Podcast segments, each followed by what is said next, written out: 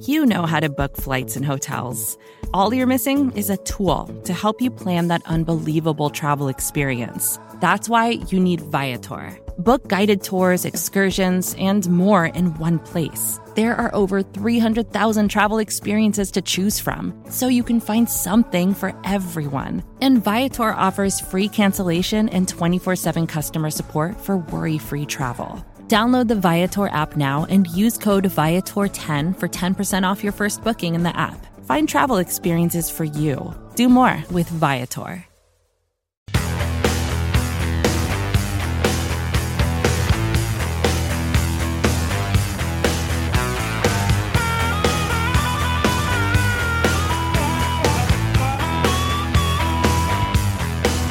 Welcome to Bears Over Beers. I'm Jeff Berckes, a writer for Windy City Gridiron, and I'm joined, as always, by EJ Snyder. EJ Bears sit at three and three, middle of the pack, and they've got oh crap, they've got the Bucks, the five and one Bucks. They go down to Tampa Bay.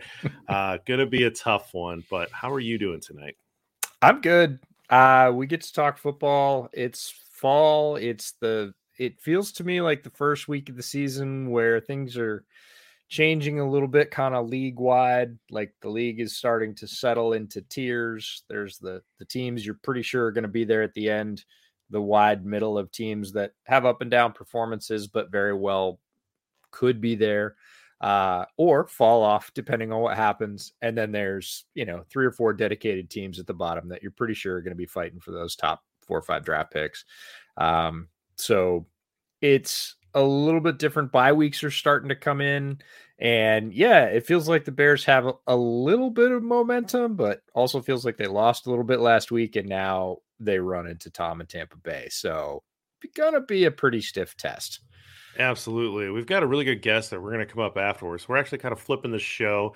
Uh, Trevor Sikkema is going to be joining us after the break, but EJ and I are going to start off here with a couple of beers, of course, and then we're going to get into a little preview. So, what did you bring on tonight? oh. It's almost Halloween, so I okay. had to figure out who I was going to go as. And I decided for Halloween, I'm going to go as JB. oh, no. oh, yes. So, Lucky Envelope Brewing. This is not only a new beer for me, it's a new brewery as well. Uh, Excellent. Peanut butter cream stout. I love it. Sounds so, delicious. Six percent by volume. Uh, it's a 16 ounce can. We'll have some fun with that. Uh, it says um, culturally inspired, brewed in Seattle. Not familiar with Lucky Envelope, a newer brewer for sure. So I get to try, like I said, both a new brewer and a new beer, uh, and get to try out my Halloween costume early. So, uh, what do you have? Lucky envelope like the like the like Chinese New Year envelope uh, it or? looks that way in print the the actual uh typography the way they did the L and the E very much looks like mm-hmm. it could be okay. so um no they've got their uh they've got their story on the side which I'm excited to read because uh, that's part of it for me is is who created this beer sure. and why um but what do you have all right I've got a little bit of a curveball tonight uh, this is a non-alcoholic beer. Oh and yeah. What happened here is um, Athletic Brewing Company. I'll show the can to the YouTube crowd here. Athletic Brewing Company. I reached out to them. I saw they were advertising on Twitter a little bit, and I was kind of intrigued. I'm trying intrigued by uh, a good quality craft non-alcoholic beer. I will say that it's not something that I have a lot of experience with non-alcoholic beers, but every once in a while, uh, I'm up late or I'm hanging out with friends, and you know, you know this from experience, EJ. I have kind of a limit that I keep myself to. I, I don't drink more than two drinks in any kind of uh, social setting, um, and or at all. Um, generally, I'm just one at home or two in a social setting, and uh, sometimes it might be nice to have something like that. Or the, as they're marketing this to uh, the athletic, uh, you know, go for a run, but you still want a beer.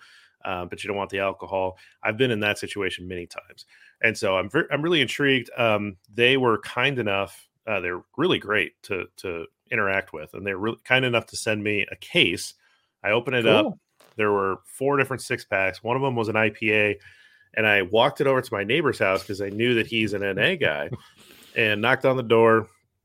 It happened to be his birthday. Total coincidence. And so he thought I was bringing him a six pack for his birthday. Yeah, and yeah, I am. I totally it, remember. Oh, yeah, totally. Um, and so he he looked at the the six pack. He's like, "Oh, that's the good stuff." And so I was like, "Oh, wow, heck of an endorsement." So so the IPA went to the neighbor. Um, what I brought on tonight is the Upside Dawn. Uh, it is their golden ale. So cool. Uh, we will we will try that out. So I'm I'm excited. I think it's interesting. People that might listen to the show, maybe not into beer or uh, have occasion to, to want an NA or have it in their house, uh, might be a good option for them. So let's open them. Yeah, let's go for it. So two interesting beers tonight. I'm excited. well, I, I, can't wait to see the costume. Uh this this is my costume. What oh, this is the costume. Okay, this is the costume. But basically, right? like na- wearing navy and orange and, and drinking uh and drinking uh, things that I a certain type of beer. That's right. Got it. Okay, well that's fair. Well, it smells like a beer. That's for sure. Well, that's good. Oh wow, wow! This tastes like a beer. It has nothing to do with peanut butter, which is really kind of awesome. Um, I like creams anyways, but uh, that's always my thing with beers with a lot of sort of odd ingredients or sweet ingredients listed. Is are are you still going to have that beer experience, or are you just is it like syrup? And this uh, this is delightful so far. So I'm I'm really excited now. Well, it's the same thing here, right? You, you you're still getting the beer experience, right? Definitely has the smell. Definitely has the the taste of a beer. So, uh, very interesting. We'll see how it drinks down for the rest of the show. But if you want to buy us a beer, once again, just talk about our Patreon. Check out patreon.com, type in Bears Over Beers. We'll have links in the, the show and everything, but we're getting that started. We're getting our first uh, happy hour set up with, with some of our patrons. Really excited about that uh, just a, a, nice way to support us and the show for us to be able to do more things, be able to get out merch and things like that. Uh, if you're interested, that would be really cool. Go ahead and, and seek that out if that's something you're interested in. Uh, but let's get into the preview. So this is this is a tall order. This is a tall task. Uh, the Bucks, you know, they, there's no sleeping on their championship here. Like they are absolutely looking like uh, a team that can go back and defend their title. Tom Brady looks as good as, as anybody, but um, what what do we think that the Bears need to do to have a chance to pull an upset in this one? Starts for me with the offensive line, and that's no stranger to you. You know that if there's not that foundation there, especially for this team, but especially against this team, the Bucks, they have an incredibly talented defensive line and if the offensive line doesn't hold up both in the run game and in pass protection, if they're not open, if they're not able to open a few holes, um, especially in their outside zone game, because I don't think they're going to have a lot of uh, luck, let's say, against the interior of the Bucks defensive line. But they've got to hold up in pass pro too. Uh, look, Justin Fields can't be seeing pass rushers in his face at 1.9 seconds that no offense is going to function really well if that's the case. And it's going to be a tall order. They've got good ends, they've got great defensive tackles, and they can bring pressure with four pretty regularly. So the Bears starting five on the offensive line have to hold up and they're going to have to play a decent two-way game. Are they going to have breakdowns? Yes. Are they probably going to give up a few sacks? Yes. I'm cool with, you know, 2 to 3 sacks. Like that would be in my mind, a win against this very talented defensive line. Um, but if they don't get it going, the Bears aren't going anywhere. Like this is this one's going to be over before it starts. Yeah, did you see that clip of uh, Vita Vea in the background? I think uh, Leonard Fournette was giving the interview after the Thursday night game, and Vita Vea was like try, trying to take off his jersey, and he just couldn't. And uh, yeah, I, I, made a joke on Twitter that was that was me uh, trying on all the dress clothes that shrunk in my closet over COVID. But yeah, it is a it is a very talented uh, defensive line, and and and really there's there's some talent on the defensive uh, secondary as well, but th- they've been shifting. There's been some injuries they signed Richard Sherman. So, like, what have you seen from the defensive secondary that you know Justin Fields is going to have to overcome here if he's going to have any success in the air? Well, unfortunately, one of the things they're good at is being physical on the outside versus the run, and that's where the Bears have been having success over the last few weeks, especially with the insert of Khalil Herbert. That's some of his best running is that outside zone. And if you can have your wide receiver overwhelm the opposing corner, you can get the edge and get some yards in outside zone. Because again, we said they're most likely not going to be running between the tackles. very well or very often. Problem is, Bucks are physical on the outside. They have had some injuries. Antoine Winfield's been in concussion protocol for weeks now. Um, he was back at practice today. So that's maybe good news. He might be back on the field, but you never know with head injuries. And the corner situation has been depleted, but um, they've got guys like Ross Cockrell who are pretty underrated. He's playing safety for them and, and slot. Uh, he's a physical guy. So they match up pretty well. The Bears receivers haven't been separating super well. So it's not a, a huge test for them. It's not as if, you know, Dallas's wide receiver corps is coming to town or um, uh, some wide receiver corps that has like really leveraged their talent and been super successful. So they match up pretty well. It's about whether or not they can stay on the field. Richard Sherman, uh, you know, pushed a little bit too hard too soon. He's out for probably a few weeks with a soft tissue injury. Antoine Winfield Jr. status eh, up in the air. Um, but the folks they've had on the field have not played poorly. So it's it's not one of those situations where you're you know rolling in and the entire defensive backfield's leveled and you know your quarterback and your offensive coordinator are kind of salivating going oh man look at look at what we've got here. Um, it's still going to be a tough test for them in the secondary and and look their linebackers aren't chop liver either they have two really good linebackers so there's talent at each playmaking talent at each level of this defense um, and that makes it so that I don't want to say any level can sort of take a game off, but if somebody doesn't play so well, the other two levels have been playing just fine and they're going to add up to an above average defensive performance almost every week. Well, we've talked a lot about how this wide receiving corps is built for the Bears, and you know they, they were built for speed, right? Like they they have all these fast guys, which generally means they're a little bit on the smaller side. They're not necessarily going to be the most physical blockers. I mean, you can think about the opposite end of wide receivers and get you don't have to be big to be a good blocker, but you know, it tends to be like a lot of these bigger guys um, have an advantage when it comes to blocking in the run game. That's not really how Chicago built this this wide receiving corps. And then just overall, I mean, Allen Robinson's off to a really rough start for a guy that's as good as he is. You know, Mooney is has looked fine. Uh, but again, their numbers are pretty similar at this point in the year. I mean, Mooney's probably got the better of them. I haven't looked in a while, but and and really, the the number three wide receiver is what is it, right? I mean, Goodwin yeah. looked like he took the early hand, but neither him nor uh, Damiere Byrd have really done much of anything to distinguish themselves. So, you know, th- this is a this is a wide receiving corps that really needs to step up here if if Justin Fields is going to have any chance to try to keep pace with Tom Brady. Yeah, eh, we're going to need to see Allen Robinson sort of break out of his shell, which I never thought we'd end up saying. We're many times on record as being hardcore Allen Robinson stands, and and rightfully so. This year has not been a Rob's year. Um, he's just barely staggering along. It's gross. Three and a half catches a game, 39 yards. That's his average over the first six games. Only one TD. And it's not like he's been missed on a ton of opportunities wide open. Previous seasons, you'd see him streaking down the field. Trubisky wouldn't see him, and you'd be like, oh, he just left 25 yards on the table. That really hasn't been the case this year. There have been very few of those. There's a couple. There's a, a well noted one in the last game that Justin Fields actually talked about his post game presser, but that has not been typical. It has not been Allen Robinson wide open, waving his hand and being missed. He just hasn't looked like himself, quite frankly. In fact, I wouldn't be surprised if next year, kind of like Robert Quinn last year, we hear, oh, I was nursing a foot injury, so I didn't have the explosiveness whenever he signs elsewhere. Goodwin and Byrd, as you mentioned, uh, I had high hopes for. They've done basically next to nothing. Last game started off with a completion to Goodwin, and I was like, yes, because I had actually talked about a deep slot shot to one of the fast guys, whether or not they hit it. Um, and they did it early. Like they didn't hit it, but they drew DPI. And I was like, That yes, this is exactly what we're talking about. They didn't do it again for the rest of the game.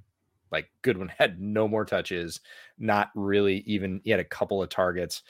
Like it's been just so piecemeal. Mooney's been the de facto 1A and looking pretty good doing it. He's been open, he's made some tough catches, you know, but Allen Robinson, as we said, has had almost no targets, very little production and three and four are just ghosts. Like Damiere Byrd hasn't done anything. And I went to look up Goodwin stats I thought, oh, he had a decent last game, like two catches last game, and he had you know three or four in the, in the first game, and in between is just Death Valley, nothing.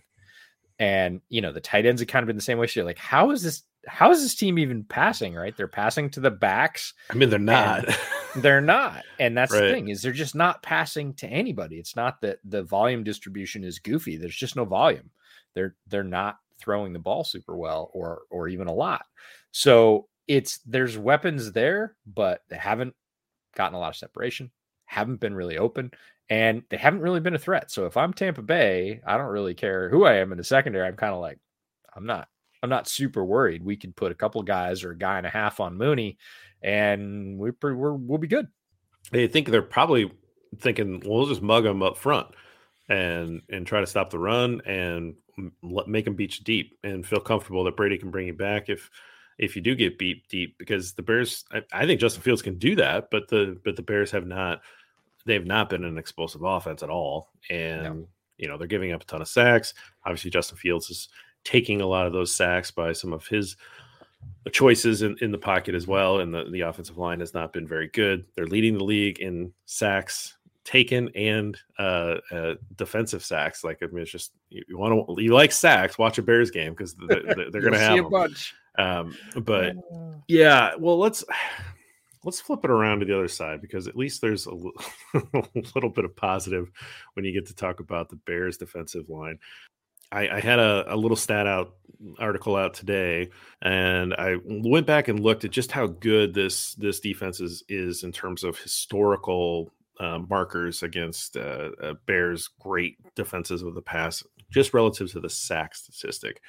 And obviously, in the 1980s, the Bears were great at getting to the quarterback. So sacks started official stat 1982, and like the 80s are just awesome. And and then there's just this big 90s where not a lot happened, and even in those good defenses in the in the 2000s with Urlacher, there wasn't actually a lot of you know huge sack numbers.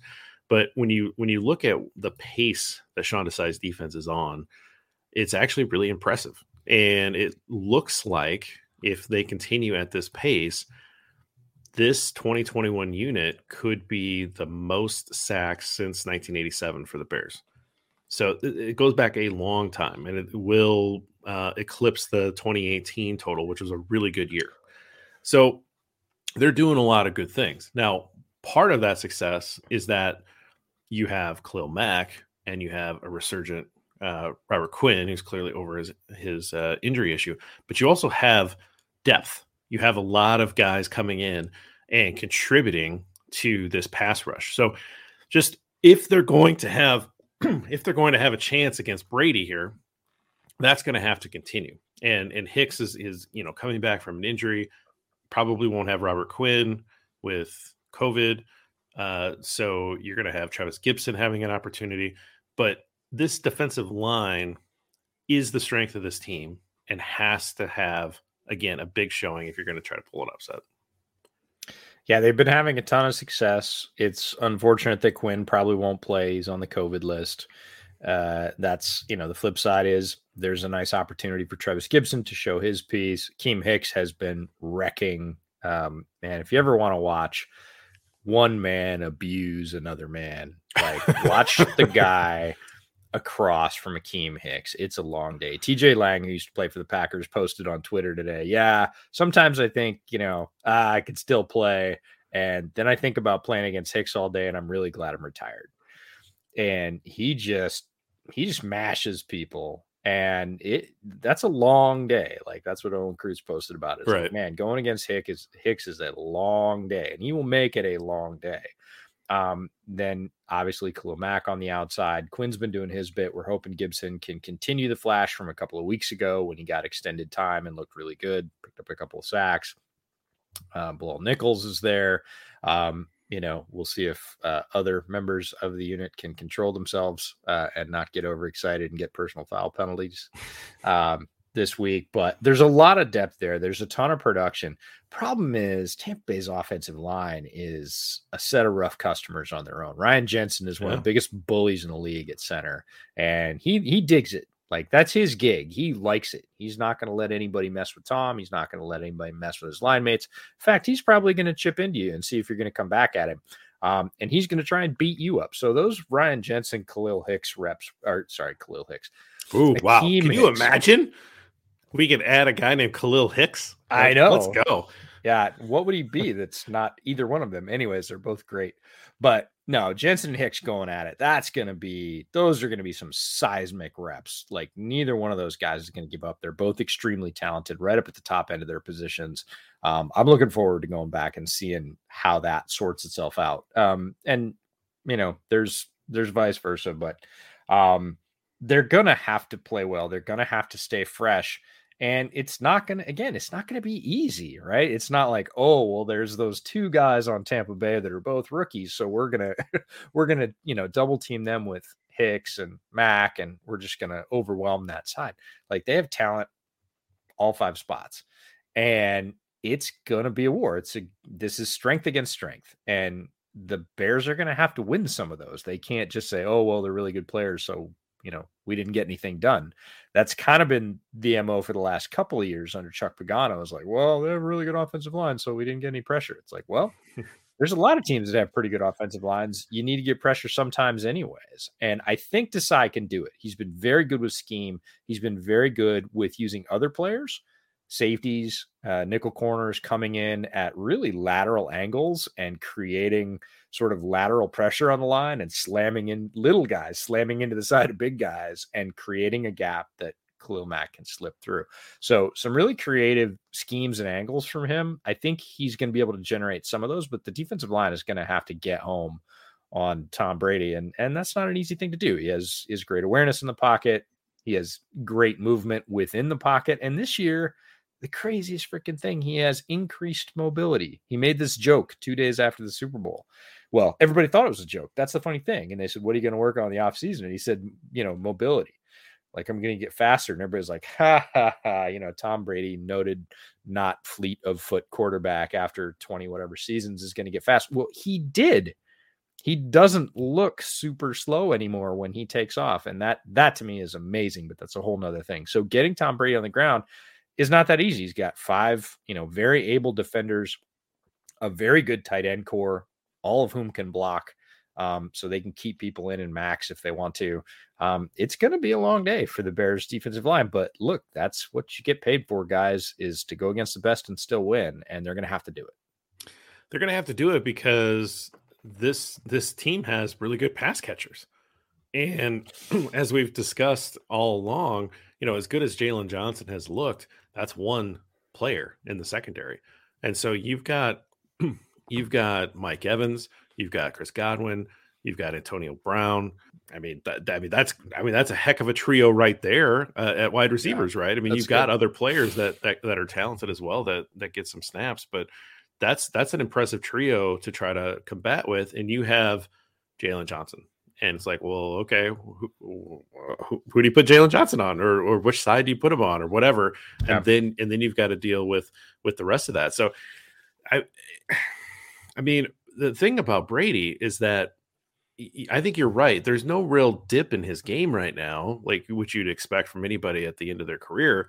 But it almost seems like he's getting better at certain things. And it doesn't make any sense to me. Like nope. he's Benjamin buttoning this thing. And I don't really know how to like process it because we keep saying, like, well, Brady's going to be done. And so I don't know if it's just been scheme, if it's been um, just rejuvenation, this like I don't know the humidity. Like I don't know what's helping him so much, but he's been nuts. Like half uh, basically after the Bears game last year, they are they just started putting it together and they've been crazy good. But it it's not it's not just the surrounding cast. That's how they're they're really talented, but it's him. Like he yeah. has improved. This is not late career Manning where he's you know throwing the ball and nope. it's lollipopping Mm-mm. you know and and like 10 seconds later the guy runs underneath it this is this is a, a, an absolutely elite level player he's leading the league in passing yards it, now, it, it doesn't he, make any sense the balls that he drove down the field especially seam balls there were a bunch and i mean like a bunch again from about mid-season all the way through the super bowl there are a bunch of Tom Brady throws. I would say eight to 10 that were like genuine kind of gasp, like, holy shit.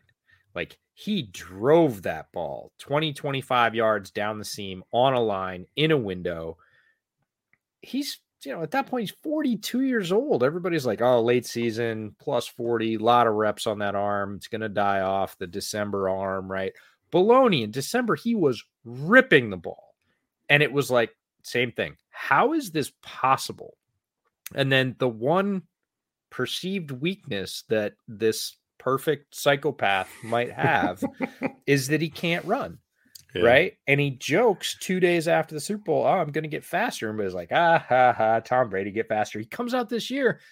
He looks decent on scrambles to the edge. And that's never been a Brady feature, ever, ever, ever.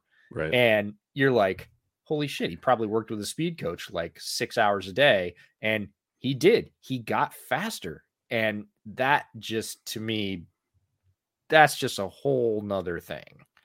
And it's, you know, you can say what you want about the passing era, and that's true. Numbers are inflated, but somebody put that stat up uh, the other day. I think it was that. uh, oh, was it? Uh, somebody had just doubled Joe Montana's career production mm-hmm. and now had 80,000 yards, and Joe Montana had 40,000 or whatever. And I was just like, ouch.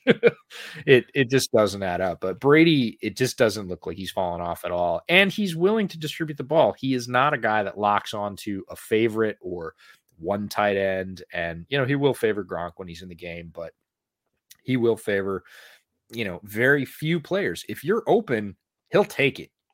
And that's going to be really dangerous for a Bears secondary that largely hasn't had to deal with that because of the pass rush. If the pass rush doesn't get home, we're going to see Brady carve this unit like a turkey. Yep. Like, I fully believe that. Well, we'll ask some of those questions to our guest here after the break. So stick with us, and we're going to be right back with uh, Trevor Sikkema. With threats to our nation waiting around every corner, adaptability is more important than ever. When conditions change without notice, quick strategic thinking is crucial. And with obstacles consistently impending, determination is essential in overcoming them. It's this willingness, decisiveness, and resilience that sets Marines apart. With our fighting spirit, we don't just fight battles, we win them. Marines are the constant our nation counts on to fight the unknown. And through adaptable problem solving, we do just that. Learn more at marines.com. Another day is here, and you're ready for it. What to wear? Check. Breakfast, lunch, and dinner? Check. Planning for what's next and how to save for it? That's where Bank of America can help. For your financial to dos, Bank of America has experts ready to help get you closer to your goals. Get started at one of our local financial centers or 24 7 in our mobile banking app. Find a location near you at bankofamerica.com slash talk to us. What would you like the power to do? Mobile banking requires downloading the app and is only available for select devices. Message and data rates may apply. Bank of America and a member FDIC. All right, EJ, we're back. So why don't you do the honors of introducing our great guest today? I would love to. Uh, we're super excited to have Trevor Sikkema from Pro Football Focus. He is a host, reporter, and podcaster. Lovely title there, Trev. Also covered the Buccaneers for years at Pewter Report. So hence his appearance on our preview show before the Bears play the Bucks this weekend. Trevor, how are you doing and what are you drinking? Uh, fellas, I'm doing great. I appreciate you having me on the podcast. I'm very, very excited about this one. This is going to be fun to preview. Uh, I don't have a beer on me. My fridge is actually empty of beer, so we're going with a little Four Roses. We're going with a little oh. bourbon. We're keeping the uh, we're keeping the alliteration alive. So uh, that's what that's what we got in the the cup this evening.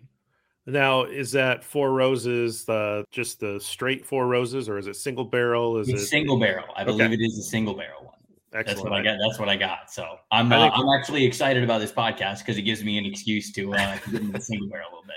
I, I think that's one of the best value uh, values out there. It's a, it's it always excellent. It's it's a, it's a good it's a good bourbon. I appreciate it. Well, let's get into the Bucks. So we were talking about this before the break when we were uh, trying to preview the Bears. We just couldn't help ourselves but talk about the amazing Tom Brady, who seems to. Is it possible that he's getting better uh, at age 44 or whatever he is? Has he shown any weaknesses in his games this year? Because it just seems like he's now entering a new peak to this uh, unbelievable career that he's had. Yeah, it's funny because you know going into last season, um, I told everybody that I didn't think that the Bucks were going to be a Super Bowl team last year at the beginning of the year. I really didn't. And midway through the year, they were going through a lot of the struggles that I thought that they were going to go through. You know, it was a COVID off season. It was not a regular environment for a guy to come in and play with a new group of guys, no matter how talented. And I think that that, of course, really, really matters. You know, talent can win you a lot of regular season games, but it takes true chemistry. It takes a team to win a Super Bowl. And I just didn't think the Bucks were going to have enough time in that regard, especially with Brady coming over and acclimating to a new team for the first time in his career. And so everybody looked at the roster on paper and they thought that they were this Super Bowl team. And and I just didn't think that that was the case. And you know, getting around to this year, they end up having that success. They have that chemistry. They win that Super Bowl, and it's hard to find a weakness. Like I, I thought that this was going to be the year in which they were going to be unstoppable. This was going to be the year in which they were going to win the Super Bowl, and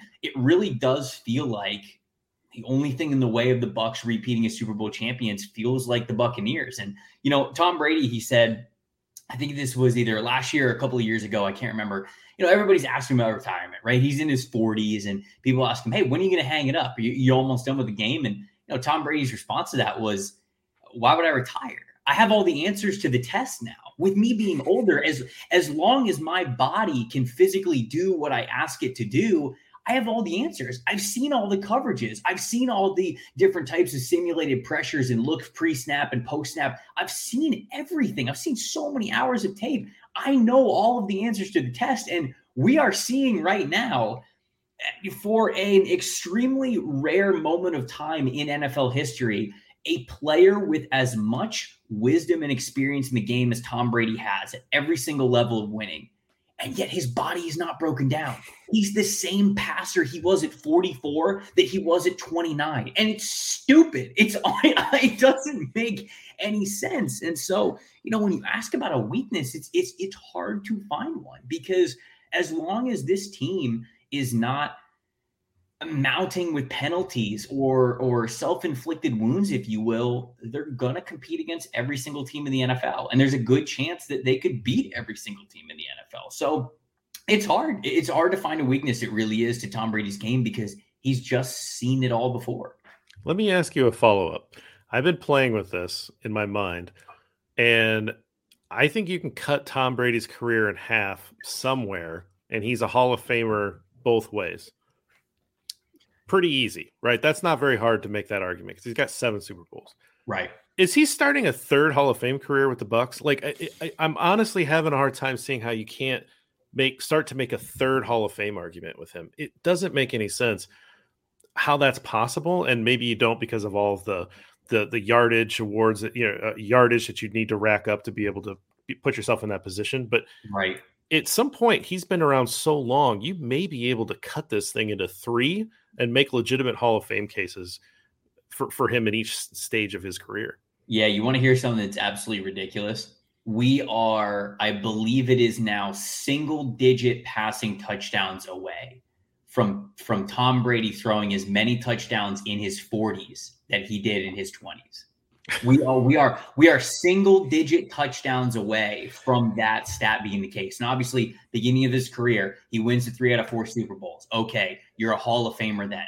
30 years old. He's got the other Super Bowls. He's got the Randy Moss 50 touchdown season. Okay, you're a Hall of Famer then. We are now entering the point where he is in his 40s. He won a Super Bowl with a brand new team. If he goes on to win another one with Tampa over the next year or two, we are almost at the point where you divide this guy's career into thirds, and you are totally right. You could make a case for him to be a Hall of Famer, especially because of the win percentage, the big games that he played in, the big throws. Everything is there for him. Now, of course, the volume of stats might not be there right. depending on how long he plays. But yeah, it's um, it, it it is scary to look at his career that way, and it's just one of the many ways you can dice up Tom Brady's career and and realize that there is no argument for right. who is the greatest football player of all time. It, right. it, it is Tom Brady. Now, like I've been on record saying, I think that Aaron Rodgers is the best thrower, the best passer I've ever seen in my life. But that didn't make it the GOAT. I'm never, right. I'm never gonna, I'm never gonna make the argument against Tom Brady, who's the greatest of all time, because yep. it's a career that will never be duplicated. Absolutely. Yeah, when you look at it that way, it's the it's the Kobe argument, right? The Kobe first number, Kobe second number, right, they're both Hall right. of Famers, except now you're talking about a third number. And when you look at Brady's stats, it is that sort of sum total volume. And when you compare it to the near next best, that gap is massive. Great. It's not like, oh, well, he was a little bit better than this guy. He was a little bit better than this guy. It's like, no, he doubled up number two over here. He tripled number three. So what do you really want to argue about? I don't think anybody's arguing about that anymore. Um, I'd hope not, because what he's been able to do, we were just talking about it before the break. Some of the seam balls he threw late in the year last year at 42, 43 years old, and he's driving the ball down the seam at 25 yards on a line into tight windows. And everybody talks about, ah, quarterbacks in their 40s and typically they've been right like the december arm right it's gonna it's gonna come you're gonna lose velocity right career right. peyton manning late career this uh-uh none of that it went the other way it's like is he throwing it harder than right. he did with his last year with the patriots i actually think he is so it's it's just an immeasurable kind of stat for anybody to chase. Uh, it'll be fun to see somebody try, but again, I'm with you. I don't think it'll ever be matched. I want to talk to you about a collision that's coming because it's coming uh, this week. The Bears have been running fairly well over the last couple of weeks, largely in their zone scheme, largely outside zone with the addition of Khalil Herbert. But Tampa's got one of the most impenetrable interior defensive lines in football, if not the most impenetrable interior defensive line in football something's got to give. What do you think it's going to be?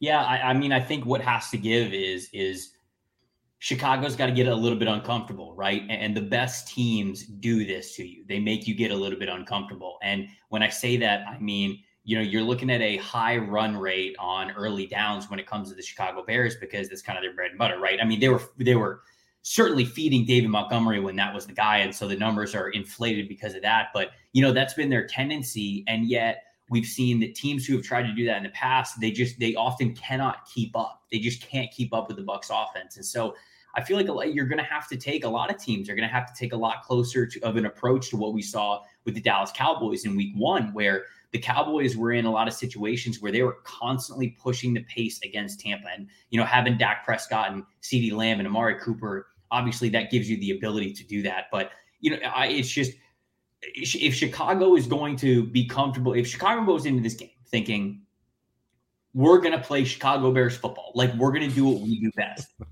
they're going to lose. I mean, there's just unless Tampa really shoots themselves in the foot, which they have a couple of times already this season.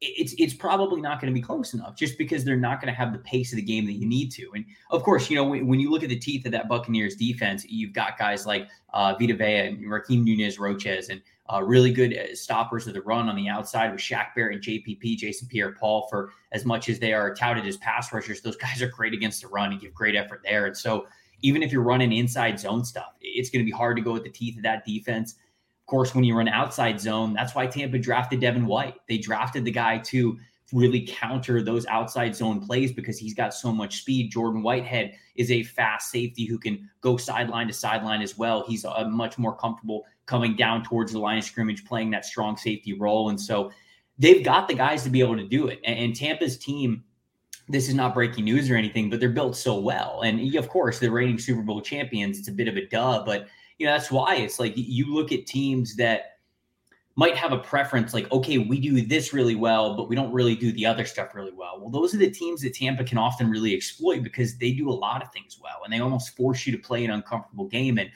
I mean, it's gonna, you know, it's gonna be all on Justin Fields. It really is. It's gonna be up to him, I think, with his arm, because I mean, you even saw last week when Tampa played against the Philadelphia Eagles, Jalen Hurts, not a ton of rushing yards. You know, he was able to scramble a little bit, get a little bit of space. And I think Justin Fields is a little bit better of an athlete than Jalen Hurts is, but he's going to have to win this one with his arm if Chicago's going to win this. And they have the receivers to do it, right? And Tampa's secondary is banged up. So I think that, you know, you talking about a collision course of the run game versus the run defense, that is going to be a little bit of a rock versus rock right there.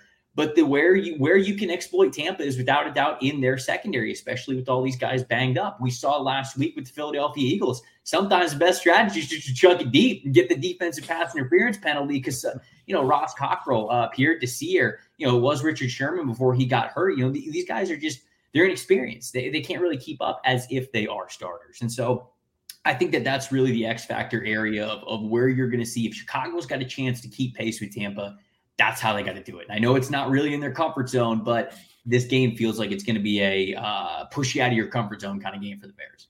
I mean, it's interesting that you say like that because honestly, Chicago Bears football with Justin Fields should be that play action deep passing game. And it's not like he wants to run. He's a guy that's scrambling to try to throw. So, you know, you, you say well, if they if they think they're going to come in here and play Chicago Bears football, and it's like, you know, EJ and I talk about this every week, and it's like they're they don't know what that is yet. Like they're still trying to figure that out. And yeah, they've had a little bit of success running running the ball, and that's great.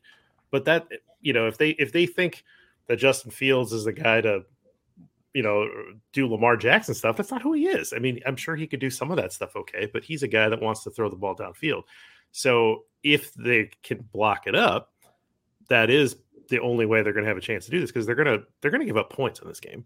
You know, the the Bears defense is going to give up points. So I don't know. I mean, from from your perspective, it, it, just kind of to follow up with that and, and a Justin Fields question, what have you seen so far about Justin Fields that's impressed you, and and what do you think he needs to work on, uh, you know, in the future? Yeah, such a great physical talent, right? I mean, I, I, love this dude coming out of the draft. I gave him a franchise tag label. Uh, I had three franchise quarterbacks that labeled coming out of the draft. I thought Trevor Lawrence got a franchise tag grade for me. Um, Zach Wilson got that grade as well, and then Justin Fields did too. And he's just it's so impressive everything that he can bring to the table and everything that he can bring to an offense. And I thought it was an interesting point, kind of as we've seen some Matt Nagy game plans for him that have worked and uh, some that have not. And you know, when you look at when you look at Justin Fields' last year at Ohio State, he held on to the ball a lot, and I, I think it was because he he he wants to prove that he's a passer, right? And I think yeah. that you know he he hears that narrative about him, you know, while he was at Georgia and when he was at Ohio State. Okay, this is a running quarterback, a running quarterback, and I think Justin Fields has really been like, no, I'm not. Like I'm a I'm a quarterback who also brings you that weapon with his legs, with that mobility, and so I feel as though we saw that in his last year at Ohio State, and it got him in trouble a little bit. And then we saw during the preseason, you know, he had one of the highest uh, time to throw averages that, that, we, we saw throughout the entire preseason. And I think that it was because Fields so badly wants to be a passing quarterback. He does not want this narrative around him that he is just a rusher, that he only has, that he is only an asset to this team with his legs. And over the last couple of games, you know, you ask what he could do better.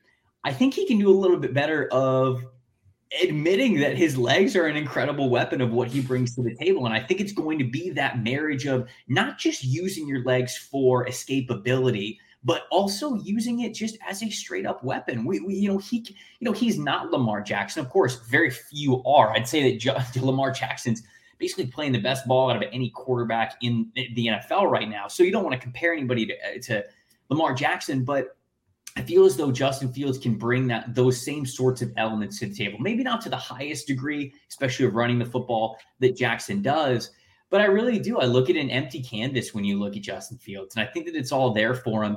What he needs to figure out, and really, I think for Bears fans, if they're honest with themselves, what this year really is for Justin Fields is him testing out what works and what doesn't when I need to pass, when I need to run, that kind of learning thing. And you just want the rest of this year to be good signs, encouragement. You can hit the ground running next season and really start to compete for a division title. Yeah, we've been, I mean, that's exactly what we've been saying all year back in August, back in July. So I'm, I'm it's always good to hear good, that. I'm in good company then. That's yeah, good. So it's good to hear that reiterated because uh, you know it's nice. It's one thing for EJ and us, and I just say it all the time, but it's nice to have a guest say that. Um, I, I have to talk about Bruce Arians because I think he's the most interesting man in football. Like, I mean, I, I mean, Gardner Minshew maybe, but like Bruce Arians, man. Like, I mean, I read his book, The Quarterback Whisperer. I've probably mentioned on this show like a half a dozen times. He talks about eating paint chips or whatever the heck he was talking about. I, I mean, it is like he's he's wild. Like he is a wild guy. Yeah. But he's also incredibly progressive. Uh, you know, he, you know, Byron Leftwich uh, Todd Bowles, like he he stands by those guys. He has removed his ego. You know, talking about the hey, that's all that's all Byron. You know, that's all Byron that does that. Right. That's not me. I just I'm just here, right? You hear him in interviews all the time. He brought on a female assistant coach, Lori Locust, to, to help out with uh, the defensive line, and and and so he's he's really on the the bleeding edge in a lot of ways. And this is a guy that got his first head coaching job late. Famously, the Bears passed over him for Mark Trestman, God help us. And you know, he went he went down to, to Arizona and, and had a good run there, and he's on his second team. But it just seems like he maybe appreciates it in a different way because it took him so long to get there, or he's playing with house money, or I don't know what it is. Like, can you give any insight into this guy and and what he brings to, to Tampa Bay? Yeah, Bruce is is different. Um, in a in a business, in a football industry that is so driven by pride and egos, um, Bruce continually puts his pride aside for a lot of things. And I think that pride has been the main culprit of a lot of what goes wrong with a lot of coaches, whether it's offensive and defensive coordinators or head coaches or whatever it is. Pride is good. You want to have pride in your job, but hard headedness, stubbornness in pride, having too much of an ego in things can also be the kiss of death in a lot of instances. Because, you know, you look at situations where uh, th- these guys don't make it to the top for nothing. You know what I'm saying? Like, like the, these people who become head coaches in the NFL, there's 32 of these jobs in the world you don't just luck into this. You're you're you're good with people. You're you're good at your craft. You succeeded at every level that's gotten you there. You are smart. You know the game. You know things well. And yet we see all the time failed adjustments not a, not going for it on on on a, a certain situation not being able to change how you used to do something 5 years ago. Whatever it is gets in the way of you actually achieving maybe what your wisdom and your knowledge and what got you there was able to do Bruce is different. And I can't speak to what he was like during his time in Indianapolis or in Pittsburgh or the Arizona Cardinals, but I was at his press conference when he was introduced. I was still working for Pewter Report at the time, covering the Buccaneers. And the way he talked was just different. And it just gave you this this this confidence about his words that yeah, everything was going to be all right. Like we got a plan. Everything's going to come together. And, and, I'll tell you guys, when he hired Byron Leftwich to be his offense coordinator, the Tampa media lit him up for it. They're like, mm-hmm. "What are you doing? What are you doing? You're getting this guy. This guy doesn't even want to be here." Byron Leftwich told us at his introductory press conference, Bruce had to drag him off the golf course. He was enjoying retirement, and so when Byron struggled over the course of that first year when he did not look in rhythm. He did not look good as an offensive coordinator. We, as the media, the local Tampa media, were like, what is Bruce doing? Has he gone? Has he? Is he simply here in Tampa to cash a check? Because we thought that the Buccaneers were hiring Bruce Arians not just to be head coach, but to be offensive play caller as well. And he said from the very beginning, I'm not calling plays. Nope. And we are like, what are you talking about? You're not calling play. That's the whole reason you're here. The offense is sucked. Jameis Winston needing needed saving. You were supposed to be the guy for that. And Byron struggled early on, and we gave him his criticism when we said Bruce is just cashing a check. He's just he's just an old guy who was just sitting there wanting to get wanting to get out of the broadcast booth and put the head put, put the headset back on. And now here we are Todd Bowles is an incredible defensive coordinator. The position coaches in Tampa Bay are, are just incredible at their job. Byron's becoming one of the one of the best young offensive play callers in the league. And what Bruce is right now is so different than any head coach role I've ever seen, where he is truly just kind of the guy at the top who organizes stuff. And at the beginning, we thought that was laziness. And now we see that it's actually a really great strategy when you hire the right people under you and let them do the job that they were hired to do and have confidence in them the whole way. And man, it's just it, it is a totally different type of staff that than than I've ever been around, that I've ever covered. Uh, he's a, he is a unique individual in, in so many different ways, and I think that his unique approach to head coaching to approaching his players and everything like that. That's why Tom Brady is here. That's why mm-hmm. these free agents come here. That's why everybody wants to sign one-year deals to play for the Bucks. It's not just to win Super Bowls. You could sign a one-year deal with the Packers and maybe win a Super Bowl. You could sign a one-year deal with the Rams or the or the or the Baltimore Ravens or the Buffalo Bills. You could sign with any of those teams and win a, maybe win a Super Bowl. But people, but these guys come to Tampa because of Bruce. And it just it's it's turning out to be everything about this Bucks. I don't want to call it a dynasty yet. They've had one good year, but everything everything about this Bucks success era. It, okay, that's a better word. This Bucks successful era is kind of this perfect storm. Whether it's the coaching staff, or players coming in, or what Jason Licht's done in the, the the general manager, what he's done behind the scenes, it's just all coming together, and that's why you're seeing success. Yeah, Bruce seems to me like, and this is a term that's usually used uh, to degrade somebody, but he seems like the ultimate enabler. And I mean the good enabler, right? He brings people in and he enables them. He says, No, this is what you're here to do. Yep. I will create a shell. You operate within it, do what I ask you to do, and and we'll be better because of it. And that's not typically how enabler is used, but in this case, I think it applies. So, he believes in people, and and I think that sure. I think that you see that on the in the you see that in the coaching room, and it's and it's you see it on the practice field, and that's what you get on game days. You get the product of instilling confidence in everyone who has anything to do with that team, and that's what I think Bruce does best. Yeah, he's tremendous at it. So we can't let you off the hook without asking you about Antoine Winfield Jr. because we Ooh. are on record as an Antoine Winfield Jr. Stan podcast. Uh, I famously during our first draft live stream at Bootleg was pounding the table for him instead of Cole Kmet because yes, he was there, and the Bears could have had him and Jaylon Johnson. Just saying. Anyways, Antoine Winfield Jr. coming back from concussion protocol. He's been out for weeks. Uh, did make it back to practice this week but even more than that, the the sort of micro question is, what does it mean for Tampa if he gets back in the game? But more so, where do you see Antoine Winfield Jr. right now as a player? Is he a you know is he ahead of the curve as a developing young player? Is he leveling off? Like, what's your take overall on Antoine Winfield Jr. micro and macro? Uh, the who we could have drafted game is one. Oh, of isn't it fun? the most dangerous games any fan can play. Uh, Winfield Jr. is awesome. Love the pick on draft night. Uh, loved him when I was scouting him coming out of Minnesota. He's just so smart. And, and as you would expect with the last name Winfield Jr. from a guy who played 14 years in the NFL, you can tell that him and his dad have worked on this this this craft, this position, this this what what he is now as a player for so long. And he is so far ahead of the curve. And the reason why he was able to play so well as a rookie is because he already knew a lot of stuff right? Normally, guys come into the NFL and okay, they're they're they're learning the complexities of a bigger playbook for the first time. They're having to make defensive adjustments. It's it's a lot more about chemistry, a lot less about solo talent, like it can be in college football.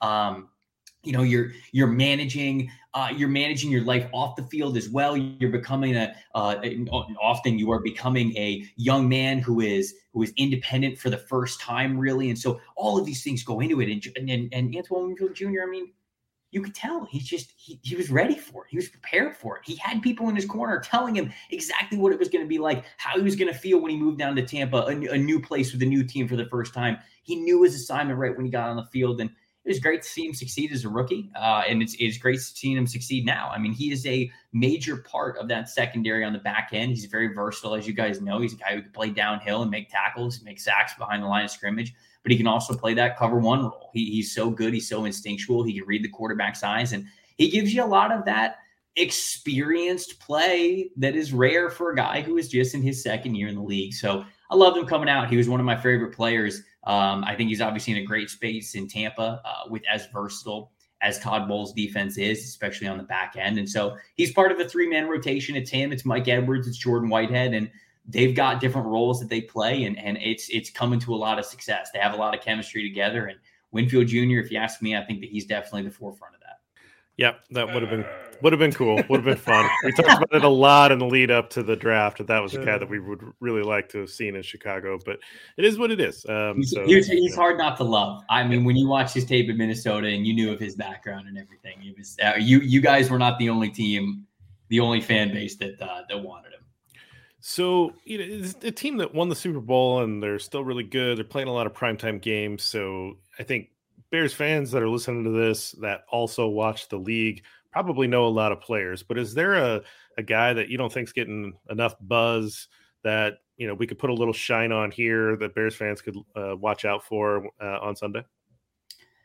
I mentioned one of them right there. I think that Mike Edwards is kind of an, an unsung hero of, of, of, the Bucks defense. He's often the last talked about guy because Jordan Whitehead's always flying and making tackles at the line of scrimmage, and Antoine Winfield Jr. is the guy that I think gets a lot of pub. But uh, Mike Edwards plays plenty and, and he plays really, really well. And so I think that uh, he's been a really big presence for this team. I'll also say the offensive line. You know, I think that everybody focuses on Ryan Jensen because he's a badass at center and Ali Marpet because everybody knows his name. But you know, Donovan Smith, the left tackle in Tampa, he struggled for for a while. You know, like he his first three years in the league were, were were, not pretty. I mean, like they weren't the worst, but they weren't exactly what you wanted out of a franchise left tackle. And his fourth year was a little bit better. Fifth year, obviously, this last year um, that, that he was playing for that Super Bowl caliber team, he has elevated his play as the rest of this offense uh, has elevated theirs. And so I just on the on the defensive side, I think Mike Edwards is somebody that I'd shout out who doesn't get a lot of praise. And then Donovan Smith's a guy who took a lot of flack early on in his career and now obviously is playing left tackle for a Super Bowl caliber offensive line. And I think that it is worth now praising him for that improvement, for how well he has played over the last two years, given the amount of flack he really caught early on in his career. Awesome. Well, we're going to move to the speed round, which we've been trying out here in the last few weeks. So, okay. you know, take take a instant reaction. You know, just we're kind of fire these off. But these first couple of questions are EJ's uh, specials, so I'm going to let EJ ask these first two. Yeah, these are uh, uh, we we go fun here. That's what we're we're skewing for in the speed okay. round. Okay, you have to watch one commercial a hundred times in a row. Tom or Gronk. Oh God. Well, I I feel like I feel like I've seen the the the, Gronkowski USAA insurance commercial. I think I've I've seen that a hundred times already. So I mean, I feel like it's not even a this or that. I think I've seen that one so many times. I guess the Brady one because Brady, like I think everybody already thinks Gronkowski's funny. Like he does the weird, wacky stuff, and I think he's funny. Brady now being funny is something nobody saw coming. Like nobody thought that Brady was going to be this cool personality that made you laugh. And so I'll go Brady. I think the Subway commercials and all that's pretty funny. So I'll go Brady. That's cool. I'll blame it on the tequila and, and that'll be a good thing. But uh, I actually, when I wrote that question, I thought, well, isn't that like every NFL Sunday anyways? Yeah. Right. Yeah. It's pretty, pretty much. We're all, we're all living that life. All right. So you've got a rule about eating barbecue. Many people know this about you. Three sides minimum. Yes speed round. Top five favorite barbecue sides. Oh, five. Okay. Uh, the three I always go for when people ask me the three mac and cheese, baked beans, collard greens. Those are always my go to. That's the top three. I'm I I'm a coleslaw guy. I don't hate okay. coleslaw. Coleslaw is in there for me. And then I think Maybe I get a little bit of sweets in there. Maybe I'll go banana pudding. Maybe I go banana oh, pudding. Oh, yeah. I mean, so, yeah. So I'll, I'll, go okay. banana pudding for, the, for that fifth one. I'm All normally right. not a big sweets guy, but with barbecue, I mean, we got so much salt going in, all everything else. Let's get a little banana pudding in there. Yeah, I mean, uh, if they've got banana pudding, I'm I'm I'm ordering that. That's absolutely yeah. hard to go. Hard to go. I mean, because that doesn't always happen. It's not. It's not on every menu. A lot of times you get like the baked apples or whatever. And, and the point of three sides minimum is when you go to a barbecue place, you often are getting family recipes somewhere.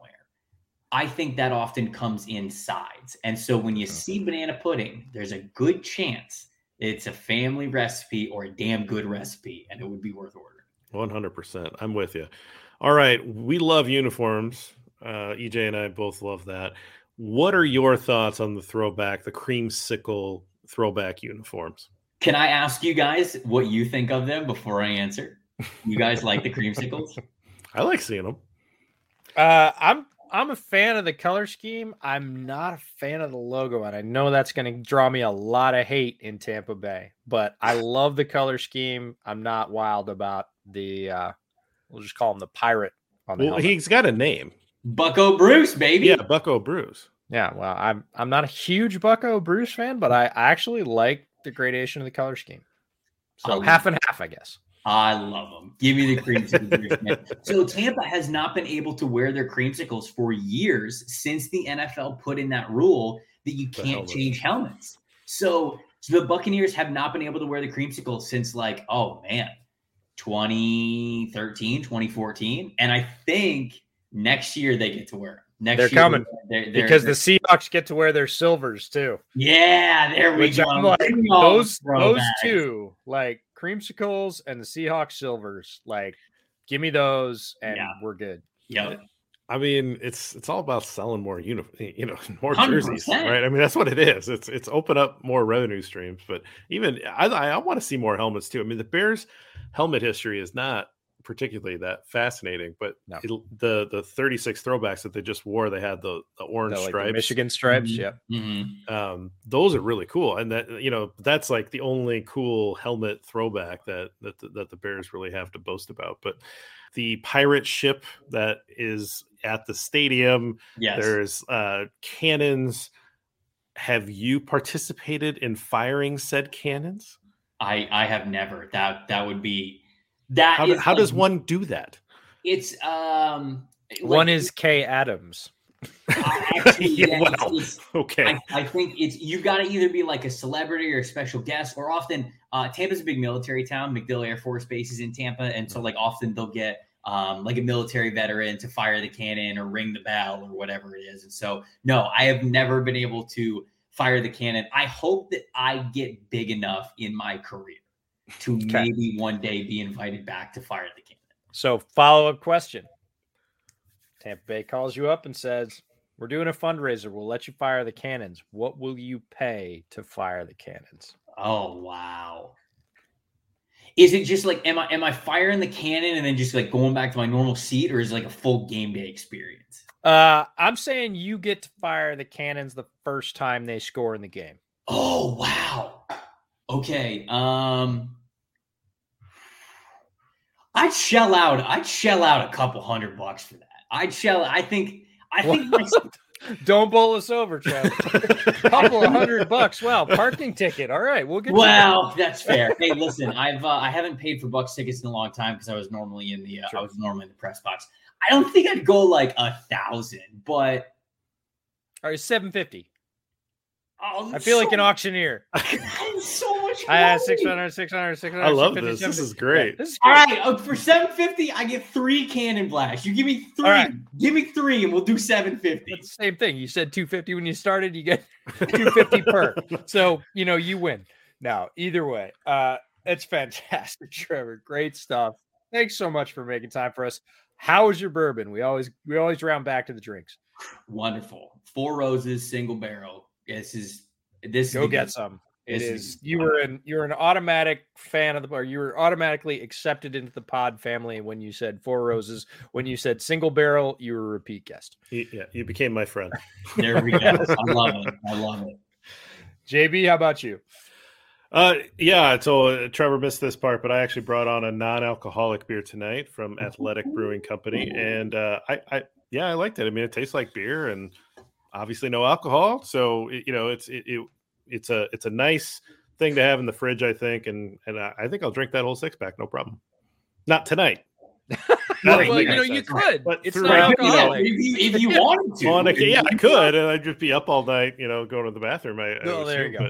But, but uh, yeah, no, I, I I'm appreciate what they're doing. They were super nice. Um, you know, I, I'd, I'd recommend trying them out. Really cool. Well, I got the lucky double tonight. Uh Lucky Envelope Brewing peanut butter cream stout. Brought this on kind of as a joke because uh Trevor, you may not know this, but I always tease JB about uh drinking beers that I think he should eat with a spoon. Um so I said for Halloween I was going to go as JB, so I got a JB beer, but lo and behold, it turned out to be damn good. Uh, this is brewed right up in Seattle. This is wonderful stuff, and I am not at all sad that I have three more of these. Uh, they're 16 ounces, um, six percent by volume, and extremely drinkable. Great balanced flavor. Um, again, haven't tried anything from Lucky Envelope Brewing. This is my first. I'll definitely be looking for their other offerings. Uh, they're local and they're awesome. So um, not not often you get the daily double on a new beer and a new brewery, but um, fantastic stuff. there there is a brewery in Charlotte, North Carolina, because I, I I just moved up to Cincinnati because PFF's headquarters are in Cincinnati, but I just moved over here from Charlotte. There's a brewery called Salud in Charlotte, and they have a PB and J beer that is.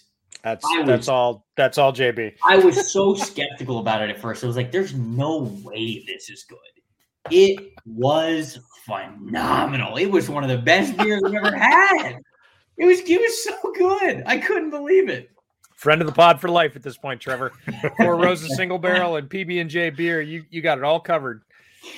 There we go, hitting all the bases. Well, appreciate the time, Trevor. We'll get out of here. You guys, thanks for listening. Thanks for joining us. Uh, check out our YouTube page as we're putting all these up on there. You know, give us a subscribe, give us a like, hit bells, and whatever other things you're supposed to say on the YouTube thing. Uh, and until next week, bear down.